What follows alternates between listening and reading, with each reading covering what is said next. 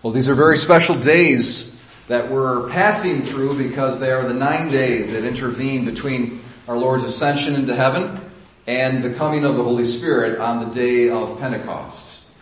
And it's during this time that the apostles, as we hear about in our first reading, were given over wholly and completely to prayer. And so I'd like to continue talking about prayer. If you were here for my uh, Holy, uh, my Ascension Thursday homily, did I say Holy Thursday? I meant Ascension Thursday. Um, if you were here for my Ascension Thursday homily, I began to talk about prayer, and I said there's going to be a second installment, so this is the second installment. Um, if we look in our gospel as well, what is Jesus doing during the Last Supper? He's praying to the Father.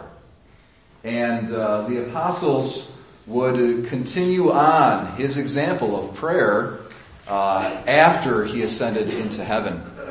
In the days of his earthly ministry, they would they, they said, "Teach us how to pray," and so he taught them the Our Father, and we, in obedience to Christ's commandment, continue to pray that prayer to this very day. This is uh, what would be called a fixed prayer or verbal prayer. There's another kind of prayer, though, that I'd like to speak about today. Very, very important uh, aspect or type or method of prayer.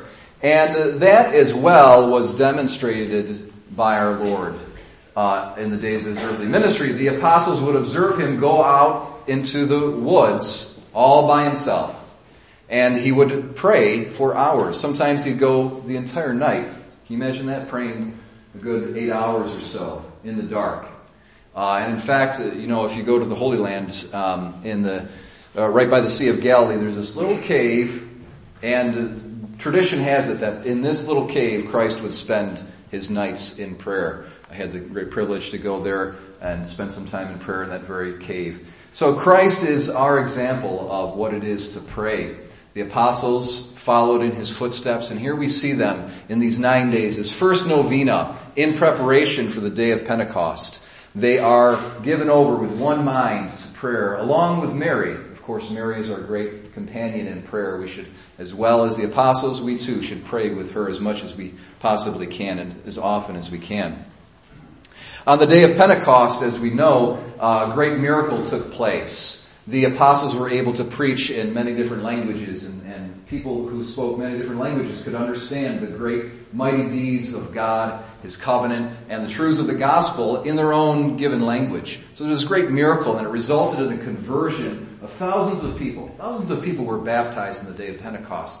So we see this incredible life being injected into the church, this fruitfulness, this spiritual vitality being imparted and given to the church. But what we often don't notice or, or draw our attention to is the fact that that spiritual vitality was preceded by prayer. Okay? And if we, you know, I gave a homily a few weeks or months ago on how the religious life, that's essential to the, to the life of the church. And I think much of the kind of dimmed vitality of the church today is due to a lack of vocations to religious life. That the religious life is kind of the secret energy behind the life of the church. But there's another secret energy behind the life of the, of the church, and that is prayer in general. Okay?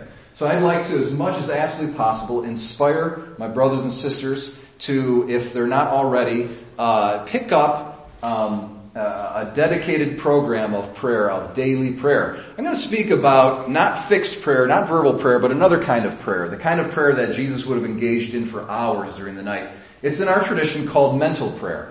Okay? Mental as opposed to verbal, meaning that it's more interior, internal. Okay? Uh, I think the essence of it, though, is that it's spontaneous. It doesn't follow fixed uh, words or formulas. It's extemporaneous. It comes forth from the heart. So I have a, a little printout in the back, and uh, as you leave church today, I encourage you to take one. It kind of gives you a little outline of how to do mental prayer. Now, if you'll recall back into my homily on Ascension Thursday, I, I, gave this definition of prayer, this classic definition, definition by St. John Damascene, that prayer is the lifting up of the heart and the mind to God. It's the lifting up of the heart and the mind to God and the asking of good things from God. So there's these two elements to it.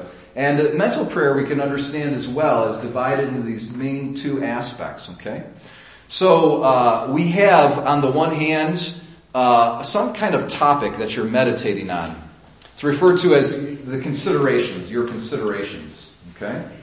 And uh, that is the way that we lift up our heart and our mind to God. Okay? It's a way that we can, on Ascension Thursday, I spoke about certain things that we can do with our bodies, or with our hands and our eyes, so forth and so on, our posture. These are different methods and ways of sustaining that lifting up of the heart and the mind.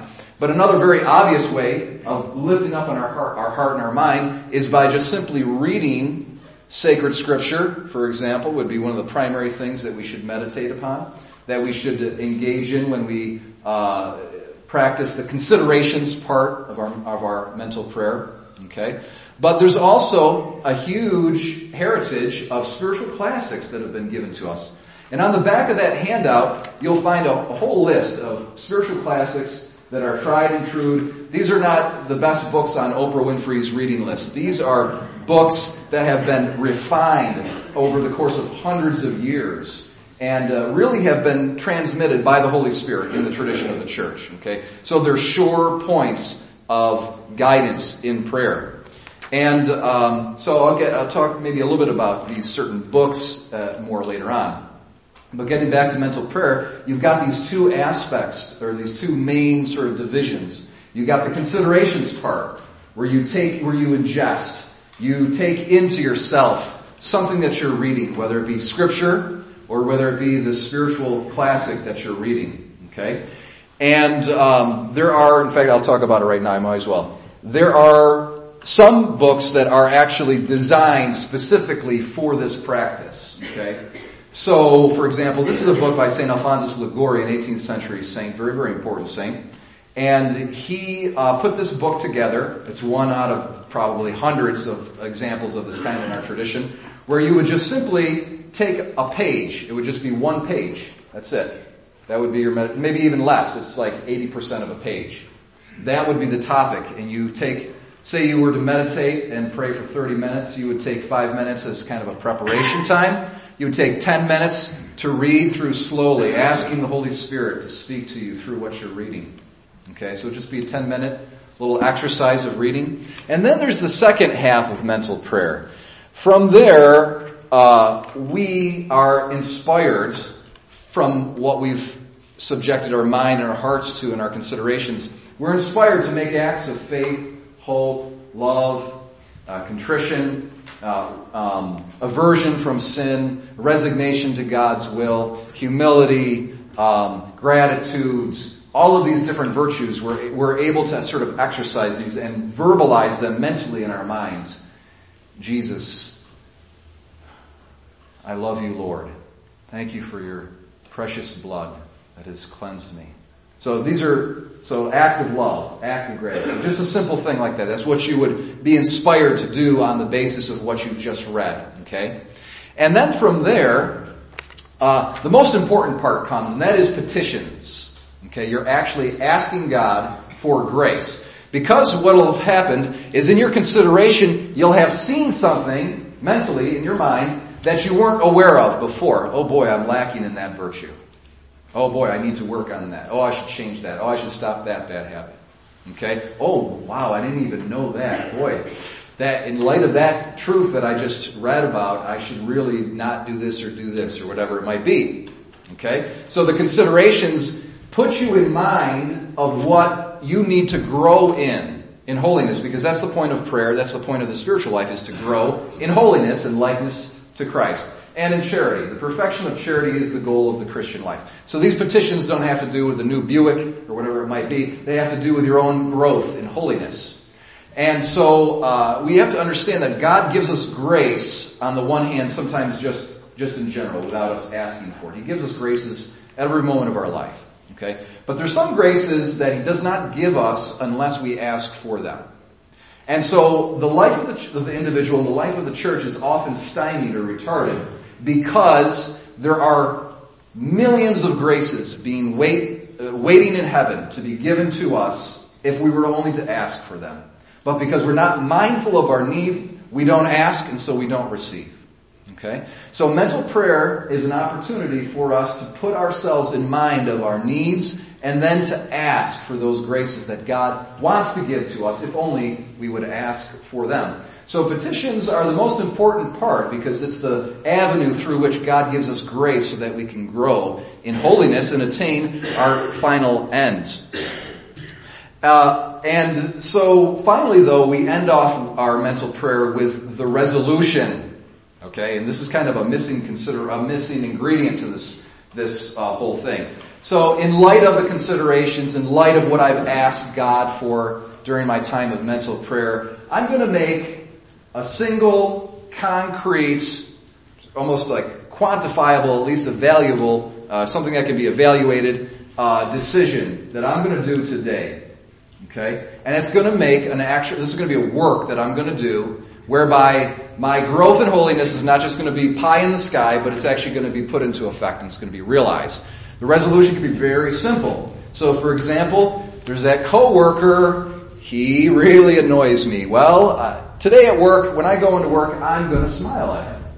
Simple, simple. And then at the end of the day, you look back in an examination of conscience and you say, now how did I do with my resolution? Okay, that would be one of the things that you'd look at as the, throughout the course of the day. How did I do with my resolution? Did I remember that? Did I put it into effect? Okay, it's got to be concrete. It's got to be something you can evaluate. It can't be today. I'm going to be more loving. Well, that's hard to really know whether or not you achieve that goal. So it's got to be concrete. Okay, when my mother-in-law calls me today, because I know she's going to call me. Today's Thursday. When she calls me, I am not going to speak bad about Susie Q because my mother-in-law always wants to draw me into that conversation. I'm not going to go there.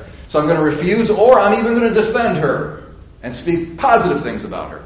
So that there's a concrete resolution, and thereby we are growing in actuality and holiness. It's through God's grace, and it's through prayer.